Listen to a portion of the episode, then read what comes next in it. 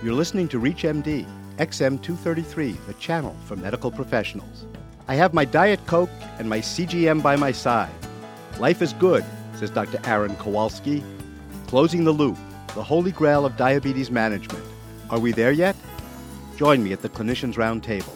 I'm Dr. Bill Rutenberg, your host, and with me today is Dr. William Tamborlane. Dr. Tamborlane is professor of pediatrics and chief of the Division of Pediatric Endocrinology at the Yale School of Medicine. He is director of the Children's Diabetes Program, deputy director of the Yale Center for Clinical Investigation, and is the 2006 recipient of the Juvenile Diabetes Research Foundation Excellence in Clinical Research Award. Today we are discussing the artificial pancreas in the management of type 1 diabetes. Hi, Dr. Tamborlane. Thank you for joining us at the Clinicians Roundtable. Yeah, hi, Bill. Nice to talk to you again.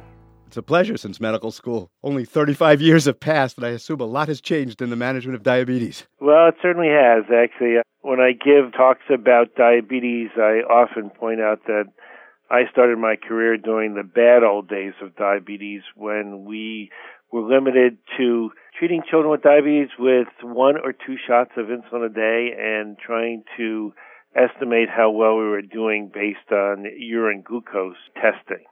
As as we now know, this was even worse than we thought back then. Today, you're clinically involved in the development of the artificial pancreas.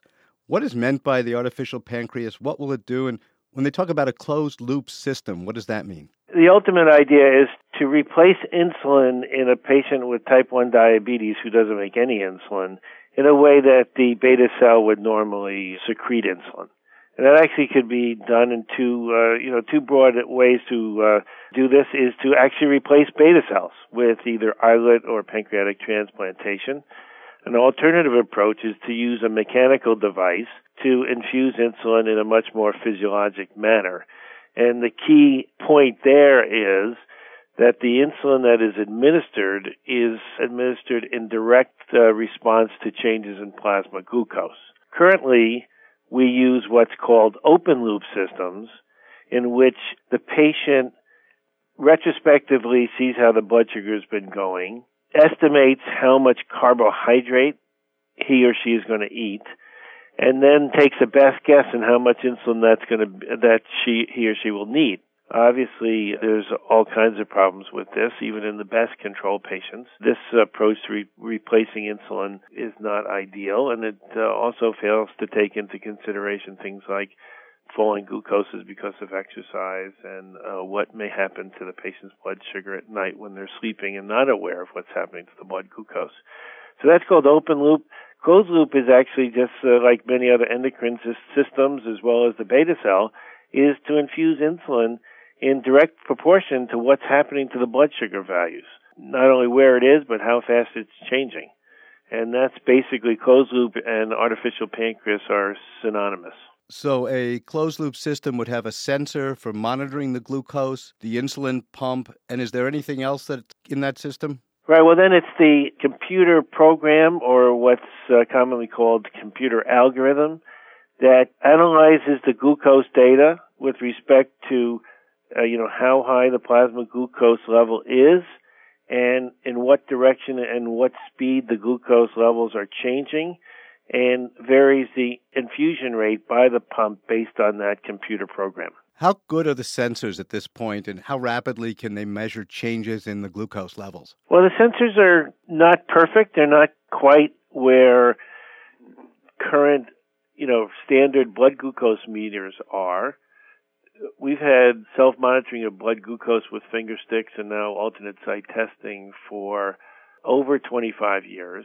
And during those 25 years, there's been considerable advancement in the technology to produce glucose strips that are highly accurate and precise. And the manufacturing is such that the company can tell you exactly what it's going to read for any uh, plasma glucose concentrations. The sensor technology isn't quite there yet there's a lot of um, still hands-on manufacturing issues that do not lend themselves to precision, so that when a patient puts in a sensor, they actually have to calibrate the sensor to adjust its performance to what the actual blood sugar is.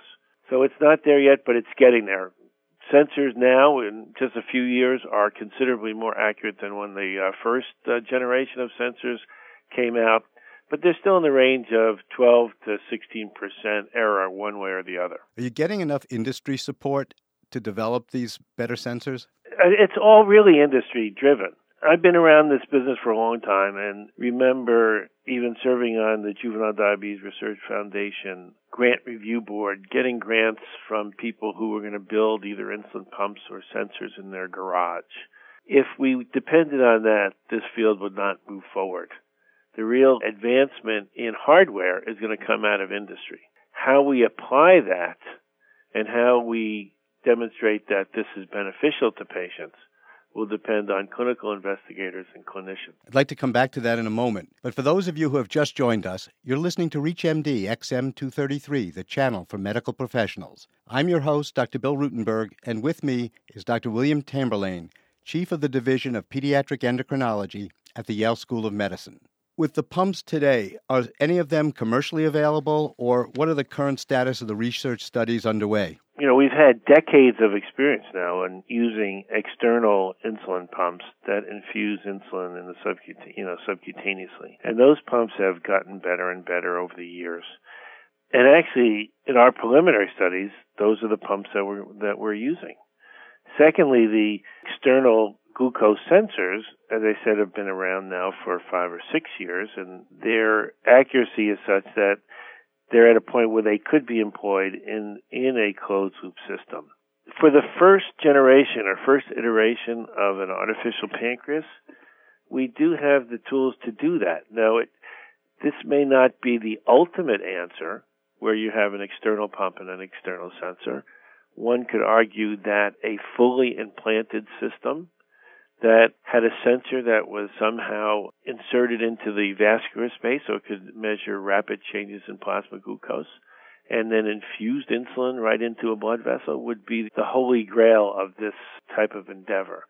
Nevertheless, it's our strong contention that we don't have to have a perfect system right now, that a closed loop system can accommodate some input from the patient as they, you know, live their lives with diabetes. It doesn't have to be f- totally automatic. That it, there can be input from the patients, and that there are tremendous practical advantages of the current methods of external subcutaneous infusion and transcutaneous measurement of interstitial glucose in the subcutaneous space. Can you give some specific examples of the advantages and the benefits that you've seen in your center? The technology is certainly there in pumps and, and pretty much there in sensors. And both have been used by patients for prolonged periods of time. Certainly the pumps for, you know, again, years and years. The idea of implanting a pump, the pump certainly takes a surgical procedure. An implanted pump is susceptible to obstruction of the pumping chamber due to precipitation of insulin in the pumping mechanism. You have to have a catheter coming out of the pump, which current implanted systems actually infuse insulin into the peritoneum rather than into a blood vessel. Those catheters can be clogged, although there are methods of trying to unclog the catheters without having to replace the pumps. The refill procedure is complicated and requires almost a uh, surgical gowning and masking and using um, aseptic techniques to make sure that the system doesn't get infected. So there's a lot of technical problems. As far as putting a sensor into a blood vessel, you obviously don't want to have to replace the sensor very often. You'd like to get at least 12 months out of a sensor, and again, it would have to be taken out and replaced.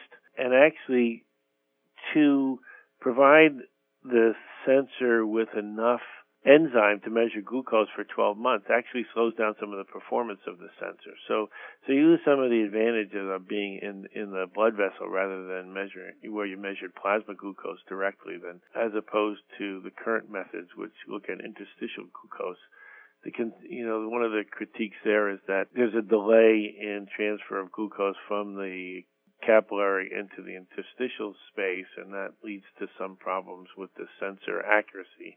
On the other hand, you don't overcome all those problems putting in a overloaded sensor with glucose oxidase enzyme into a blood vessel. In this process of development, are there things that just sort of want to make you pull your hair out that just drive you up the wall with frustration? Absolutely. I think this is a, a bit like deja vu. I you know, I tell my children that I invented insulin pump therapy. So our original insulin pump studies were f- actually initiated in 1978. Mm-hmm. We didn't actually make the pump. It actually was made by a company called Auto Syringe, and it was a pump that was intended to give any kind of medicine around the clock. It just occurred to us that this would be a a great way to give insulin, which also was not a totally novel idea, although there was didn't seem to be the same kind of layers of regulatory uh, uh, hurdles that you have to get through to, to go from one study to the next. We actually did one relatively short study and and then a longer two week inpatient study with uh, open loop, you know, CSII we call it, continuous subcutaneous infusion. Then we we went right ahead and started treating people at home. Now it's taken us several months to get through both the FDA and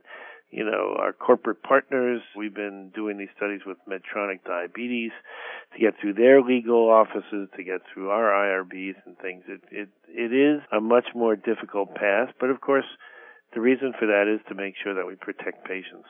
To quote you, are we ready for the retirement dinner for syringes and the pens? So yes, we want a retirement. Uh, well, I think not quite yet, but again, in in particularly in children, we've been moving people. There's much uh, more widespread use of insulin pump therapy.